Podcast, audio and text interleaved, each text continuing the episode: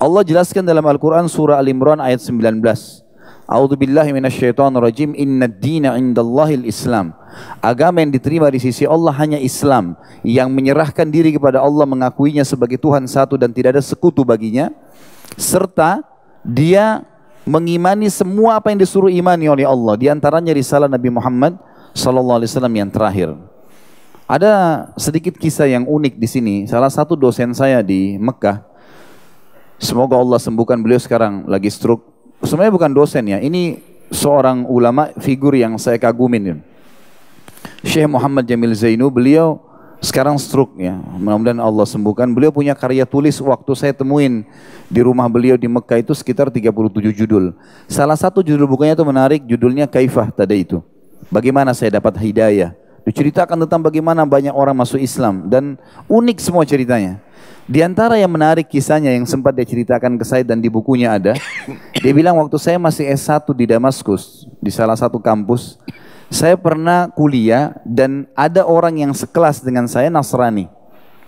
Lalu kemudian pada saat saya mau masuk kelas, saya cuma iseng memegang pundaknya tentu laki-laki sama laki-laki, lalu dia berkata, Syekh Muhammad bilang, saya bilang, wahai saudaraku, Bagaimana pendapatmu kalau saya mengatakan asyhadu an la ilaha illallah wa anna Isa Rasulullah wa anna Muhammad Rasulullah? Orang Arab nih, ngerti bahasa Arab.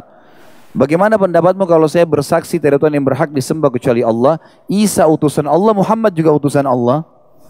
Si ini berpikir sebentar, langsung dia bilang, kalau begitu, asyhadu an la ilaha illallah wa anna Isa Rasulullah wa anna Muhammad Rasulullah. Dia sudah syahadat sebenarnya, gitu kan? Dia masuk Islam, kata Syekh Muhammad Jainu, karena banyak di antara saudara kita Nasrani mengira kita membenci Nabi Isa. Coba sering kalau ketemu mereka, kalau disebutkan nama Isa kita mengatakan Isa alaihissalam. Memang begitu. Dan kita dianjurkan memberikan salam kepada nabi-nabi. Ternyata banyak di antara mereka menganggap kita membenci nabinya. Padahal sebenarnya sebagai seorang Islam, rukun iman kita, iman kepada seluruh rasul, iman kepada kitab-kitab yang diturunkan. Maka harus difahamin masalah ini. Allah Subhanahu wa taala juga menyebutkan dalam surah Al-Maidah ayat 85 A'udzu billahi minasyaitonir rajim wa may yabtaghi ghairal islami dinan falan yuqbala min wa huwa fil akhirati minal khasirin. Siapa yang coba-coba pilih selain Islam sebagai panduan hidupnya karena Islam yang dibawa ini sudah turun temurun lalu dilengkapkan dengan risalah Nabi Muhammad SAW maka tidak akan diterima darinya dan dia di akhirat nanti termasuk orang-orang yang rugi. Orang yang menganut agama Islam ini, orang yang mendapatkan cahaya dari Allah. Dan Allah sebutkan itu dalam Al-Quran juga, di dalam surah Az-Zumar, ayatnya ayat 22. A'udzu billahi minasyaitonir rajim. Afaman syaraha Allahu sadrahu lil Islami fahuwa ala nurin min rabbih. Fawailun lil qasiyati qulubuhum min dzikrillah ulaika fi dhalalin mubin. Siapa yang Allah lapangkan dadanya, lahir dalam keadaan Islam, atau dia dapat petunjuk setelah dia dewasa, seperti tadi kasus didengarkan dari saudara kita Dr. Bilal dan keluarganya, maka dia di atas cahaya Tuhannya. Maka sungguh kecelakaanlah bagi hati-hati yang keras karena tidak mau menerima kebenaran. Karena tidak mau menerima kebenaran ini, mereka dalam kesesatan yang nyata. Juga dalam ayat yang lain surah Al-An'am ayat 125 Allah mengatakan, "A'udzu billahi rajim, faman yuridillahu an yahdiyahu yashrah sadrahu lil Islam." Al-ayah. Siapa yang Allah ingin kebaikan buat dia, maka Allah akan lapangkan dadanya untuk mendapatkan hidayah Islam ini. Ulama mengatakan sebenarnya semua orang pasti akan dapat petunjuk. Hidayah datang dalam bentuk sinyal. Tidak ada orang yang tidak datang padanya petunjuk itu. Cuman tinggal dia peka menangkap atau tidak. Teman-teman fahami satu hal. Allah Azza wa Jal tidak akan pernah menurunkan tangan dari langit untuk memberhentikan kita dari dosa. Atau memaksa kita berbuat satu ibadah. Itu nggak mungkin terjadi. Banyak orang muslim misalnya. Kalau kita tanya kenapa kamu tidak taubat. Kenapa kamu tidak sadar? Kenapa kamu tidak meninggalkan kesalahanmu? Selalu bahasa mereka, iya ya, kapan ya? Kesannya kayak menunggu Allah turunkan tangan dari langit untuk memberhentikan dari kesalahannya. Ini nggak mungkin terjadi. Allah SWT memberikan kita hati nurani dan akal fikiran. Dan dibuat kecerdasan sedemikian rupa. Sampai manusia sekarang bisa membuat komputer, HP, memory card yang kecil bisa menyimpan sekian banyak data karena mempelajari otak manusia yang terdiri dari miliaran urat saraf. Satu urat saraf kata para ilmuwan di otak manusia sudah cukup untuk menampung seluruh buku yang pernah ditulis. Bukan cuma hafal Quran, seluruh buku dihafal itu bisa mampu menampung akal manusia. Diberikan akal untuk bisa digunakan menangkap kebenaran. Jadi manusia diingatkan, diingatkan datang kepadanya sinyal seperti itu. Subhanallah hampir semua orang non muslim itu datang kepadanya sinyal. Hampir orang-orang Islam yang dat orang non muslim yang datang kepada saya ucapin syahadat. Semua kisahnya kalau bagi saya sih kalau kita mungkin dengar biasa-biasa saja. Ada yang merinding karena dengar azan, ada yang karena melihat jilbab, ada yang karena melihat orang ke masjid, ada yang karena mendengar beberapa ayat Al-Qur'an, gitu kan. Semuanya yang mungkin kita biasa dengar, tetapi subhanallah mereka berbeda. Sinyal Allah datang. Ada satu teman saya di Surabaya, teman dekat saya, dia ceritakan pengalaman dia. Tetangganya ada seorang pastor, pastor ini berarti orang Katolik. Kemudian dia bilang, pastor, saya ini kebetulan teman saya ini bukan dai, tapi dia sering hadir di pengajian dan orangnya humoris, suka lelucon gitu ya. Maka dia datang kepada pastor, dia bilang, pastor, bisa saya ngobrol sebentar? Kata pastornya silahkan. Dia bilang, saya terus terang pastor bingung dengan agama saya. Islam maksudnya. Padahal orang ini istiqomahnya luar biasa, suka dengan Islam, dengan Islam. Tapi dia bilang gitu, ini cara dia ya. Kemudian pastornya dia bilang, e, ini saya yang lebih bingung lagi, ada Al-Quran dan ada terjemahan bahasa Indonesia. Ada satu surah dalam Al-Quran yang membuat saya lebih bingung dengan Islam. Ini surah Al-Ikhlas. Ada kalimat dalam Al-Ikhlas, lam yalid walam yulad.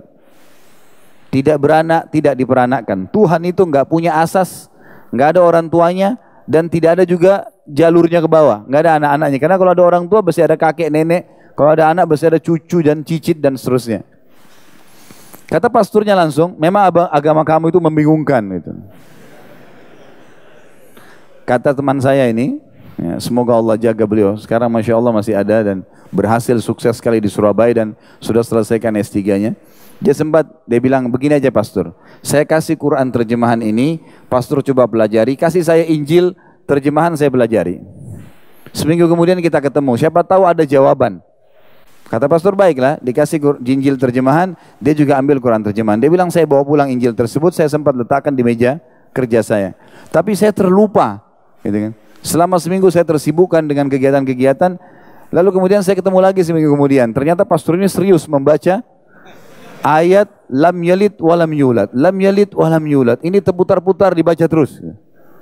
Dia bilang setelah seminggu saya ketemu, lalu kemudian saya tanya, pastor ada waktu? Ada. Bisa saya masuk? Silakan.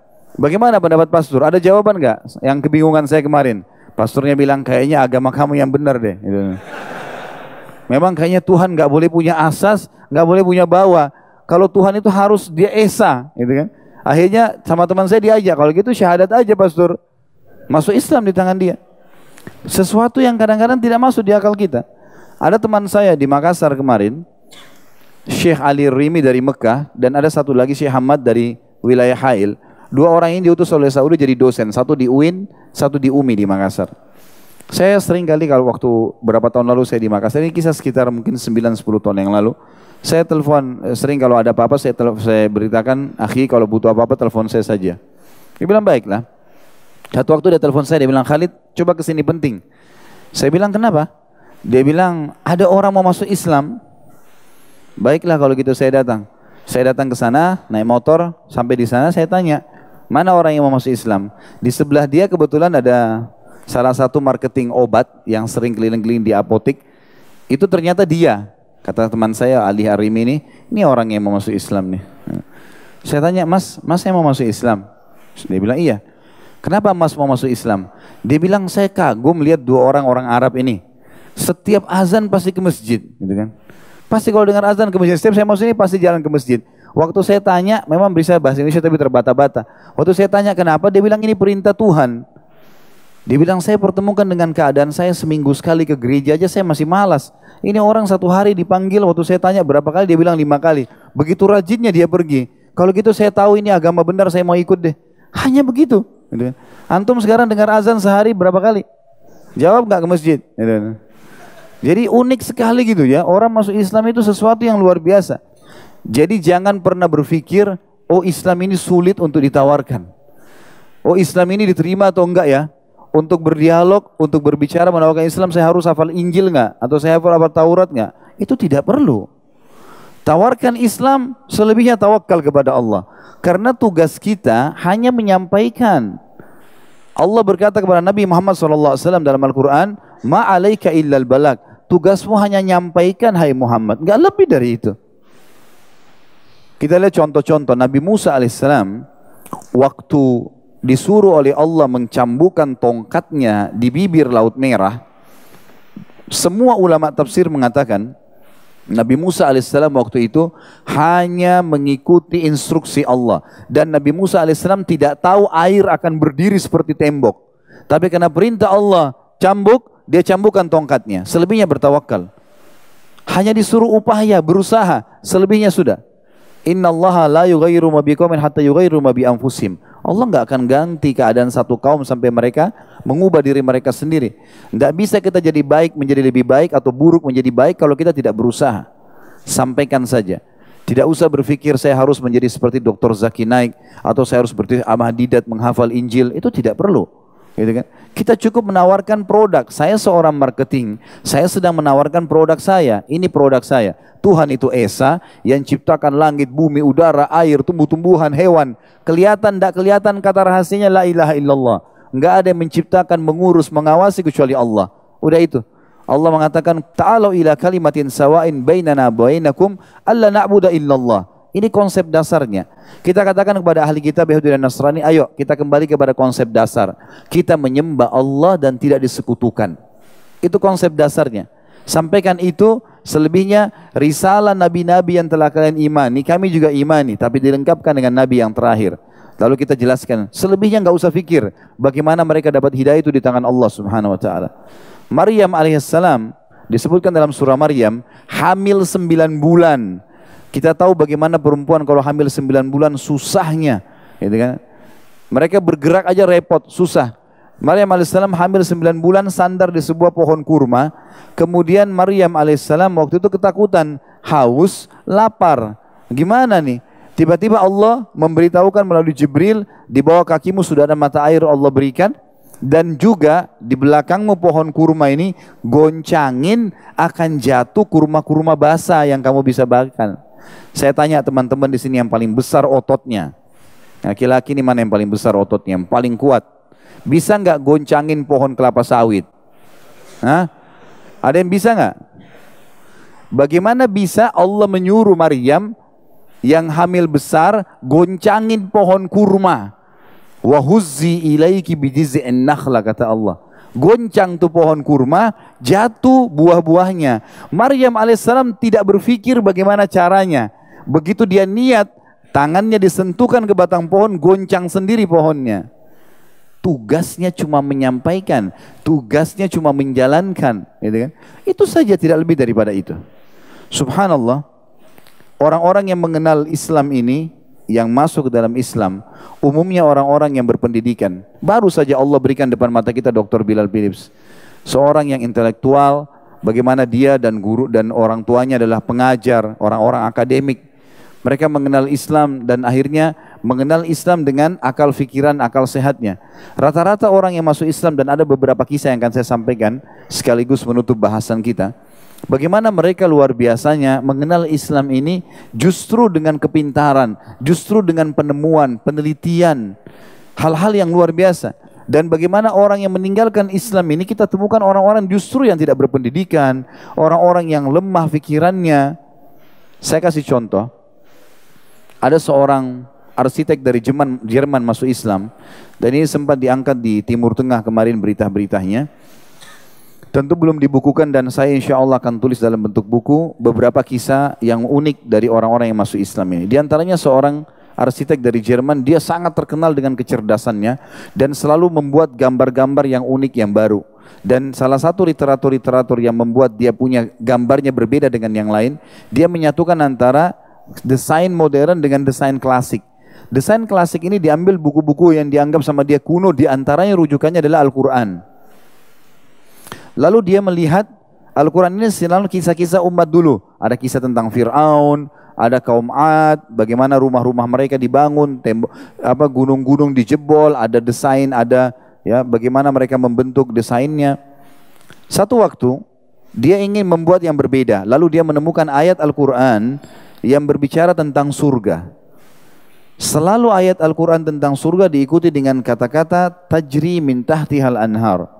Di bawahnya mengalir sungai. Dia bertanya-tanya, apa sebenarnya keistimewaannya sungai di bawah bangunan? Sementara surga itu dalam Al-Quran adalah janji yang paling besar untuk orang yang beriman di dalam agama Islam. Maka muncullah ide dia sebagai arsitek, dia menggambar, dia ada tanah kosongnya di di Jerman, kemudian dia bangun bangunan, Ya, kemudian ada satu hal yang dia ubah dari desain umumnya rumah dia. Lantainya dia nggak buat keramik, granit, tapi dia ganti dengan kaca. Dan di bawah lantai kaca itu dibuat air mengalir. Ada panelnya yang memang bisa membuat air itu mengalir. Setelah selesai tiga bulan dia bangun rumah itu, dia bilang saya keliling. Dia ceritakan tentang keislamannya, dia bilang saya keliling. Seluruh Eropa saya kelilingin. Melual gambar-gambarnya gitu dan laku. Dia bilang selama dua bulan saya keliling itu capeknya luar biasa letih dia bilang. Setelah itu saya pulang, begitu tiba di bandara, saya nggak pulang ke rumah yang ada istri saya, tapi saya datang ke rumah yang baru dibuat. Tiba-tiba muncul ide saya itu. Dan ini sebab dia masuk Islam. Dia bilang begitu saya masuk rumah, saya nyalain semua panel-panel listriknya, nyala semua termasuk ada panel listrik yang men men menyalakan air yang ada di bawah lantai itu. Dia bilang begitu semua sudah menyala, saya duduk di sofa saya, menghadap menghadap ke arah salah satu dinding ruang tamu, itu tiba-tiba penat saya dalam hitungan 5-10 menit hilang. Capek saya hilang semuanya. Lalu dia bilang, saya bingung. Ini apa penyebabnya? Saya lihat warna wallpaper dinding saya sama saja, lampunya sama saja. Nggak ada sesuatu yang istimewa dia bilang. Kecuali lantai dia bilang. Saya coba matikan satu-satu, dimatikan lampu yang menerangin tembok, nggak ada perubahan. Dinyalain lagi nggak ada perubahan. Satu-satu dicek sama dia. Terakhir subhanallah, waktu dia matikan semua lampu, tertinggal ya air yang mengalir di bawah lantai. Gelap ruangan, kemudian dia duduk. Lalu kemudian dia coba merenungi setengah, ya, lima, lima menit dia cerita. Saya merenungi selama lima menit dan saya tiba-tiba mendapatkan petunjuk dari Allah. Ternyata yang membuat capek saya hilang yang selama dua bulan tadi karena mendengarkan suara gemercik air yang ada di lantai. Dan dia bilang, Oh begini, ini rupanya sebabnya. Kenapa surga yang dijanjikan itu dikasih air. Orang Islam disuruh capek di dunia, di akhirat diberikan itu. Lalu dia masuk Islam gara-gara itu. Ada seorang anak muda di di Amerika kemarin, masuk Islam temannya di apartemen bersama dia dan ini juga sempat diangkat di Timur Tengah. Beritanya pada saat dia lagi menunggu sholat berjamaah di masjid haram, sholat terawih, dia melihat menonton sholat terawih. Kebetulan itu antara azan dan iqamah maghrib isya. Temannya dari sebelah apartemennya datang mengetuk pintunya sahabat dekatnya satu satu kuliah. Kemudian duduk di ngobrol lah mereka duduk di depan TV lalu orang Nasrani ini mengatakan, "Itu masjid kalian ya?" Kata si muslim, "Iya, itu masjid kami." Kata si muslim, "Kira-kira menurut kamu berapa orang yang kamu lihat tuh?" Karena kamera lagi di atas, dari bawah, dari samping. Ini kamu lihat ini kira-kira berapa banyak orang? Kata si Nasrani kayaknya sih ribuan orang. Kata Muslim itu bisa ratusan ribu bahkan jutaan orang. Karena masjid kami semua dengan pelatarannya bisa menampung sampai sekian banyak orang. Di atas ya di atas satu jutaan orang. Nasrani diam. Kata si Muslim begini. Apa kamu percaya nggak kira-kira? Ini cuma dialog ringan saja ya. Tapi subhanallah mulai sesuatu itu asal niatnya baik karena Allah itu Allah akan kasih hasilnya. Ini si muslim cuma niatnya biasa, dialog biasa. Dia bilang, masuk akal nggak kalau seandainya saya bilang semua orang yang kamu lihat ribuan orang ini bisa dengan satu instruksi semuanya bisa rapi dan patuh. Kata si Nasrani ini nggak mungkin. Kata si Muslim bahkan saya jamin kamu satu instruksi dan kurang dari lima menit. Kata dia bagaimana caranya? Kata si Muslim tunggu sebentar. Kebetulan ini antara azan dan iqamah. Lalu yang terjadi nggak lama kemudian iqamah sholat di Masjid Haram Kemudian sesudah datang, ucapin satu kalimat, istau, lurusin.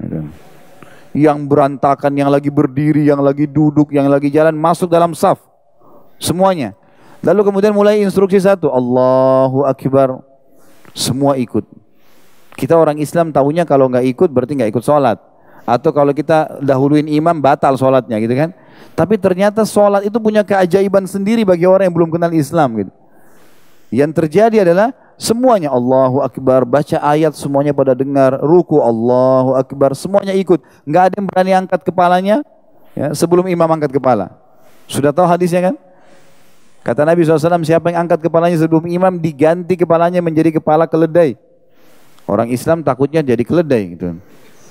Orang non muslim lain yang dilihat sama dia gitu. Sami Allah iman hamidah semuanya tenang. Yang tua, yang muda semua kena kamera. Semuanya ikut. Sampai salam. Si muslim ini dia menikmatin tadi gerakan-gerakan sholat. Memang itu tujuan dia lagi lihat. Dia udah lupain teman yang Nasrani di sebelah dia nih. Sampai selesai salam, orang sudah boleh bubar lagi di pelataran Masjid Haram. Kemudian dia tanya temannya, kamu mau minum apa? Si Nasrani rupanya masih melihat ke TV nih. Lalu kemudian Nasrani balik ke dia mengatakan, tuntun saya masuk agamamu. Ini nggak mungkin buatan manusia. Mustahil bisa satu instruksi, tiba-tiba semuanya bisa patuh seperti ini. Dan ada sekian banyak kisah yang seperti ini saudaraku. Makanya dari awal saya bahasakan, agama yang sedang kita anut ini agama benar. Nggak boleh kita ragu dengannya. Berapa banyak umat Islam sekarang ada dua sisi yang saya ingin ingatkan sebagai penutup ya. Banyak orang Islam sekarang yang tidak mengetahui sejarah agamanya. Dia tidak sadar kalau agama ini agama yang benar, agama yang Allah ridhahi dan secara histori kemanusiaan ada sejarahnya.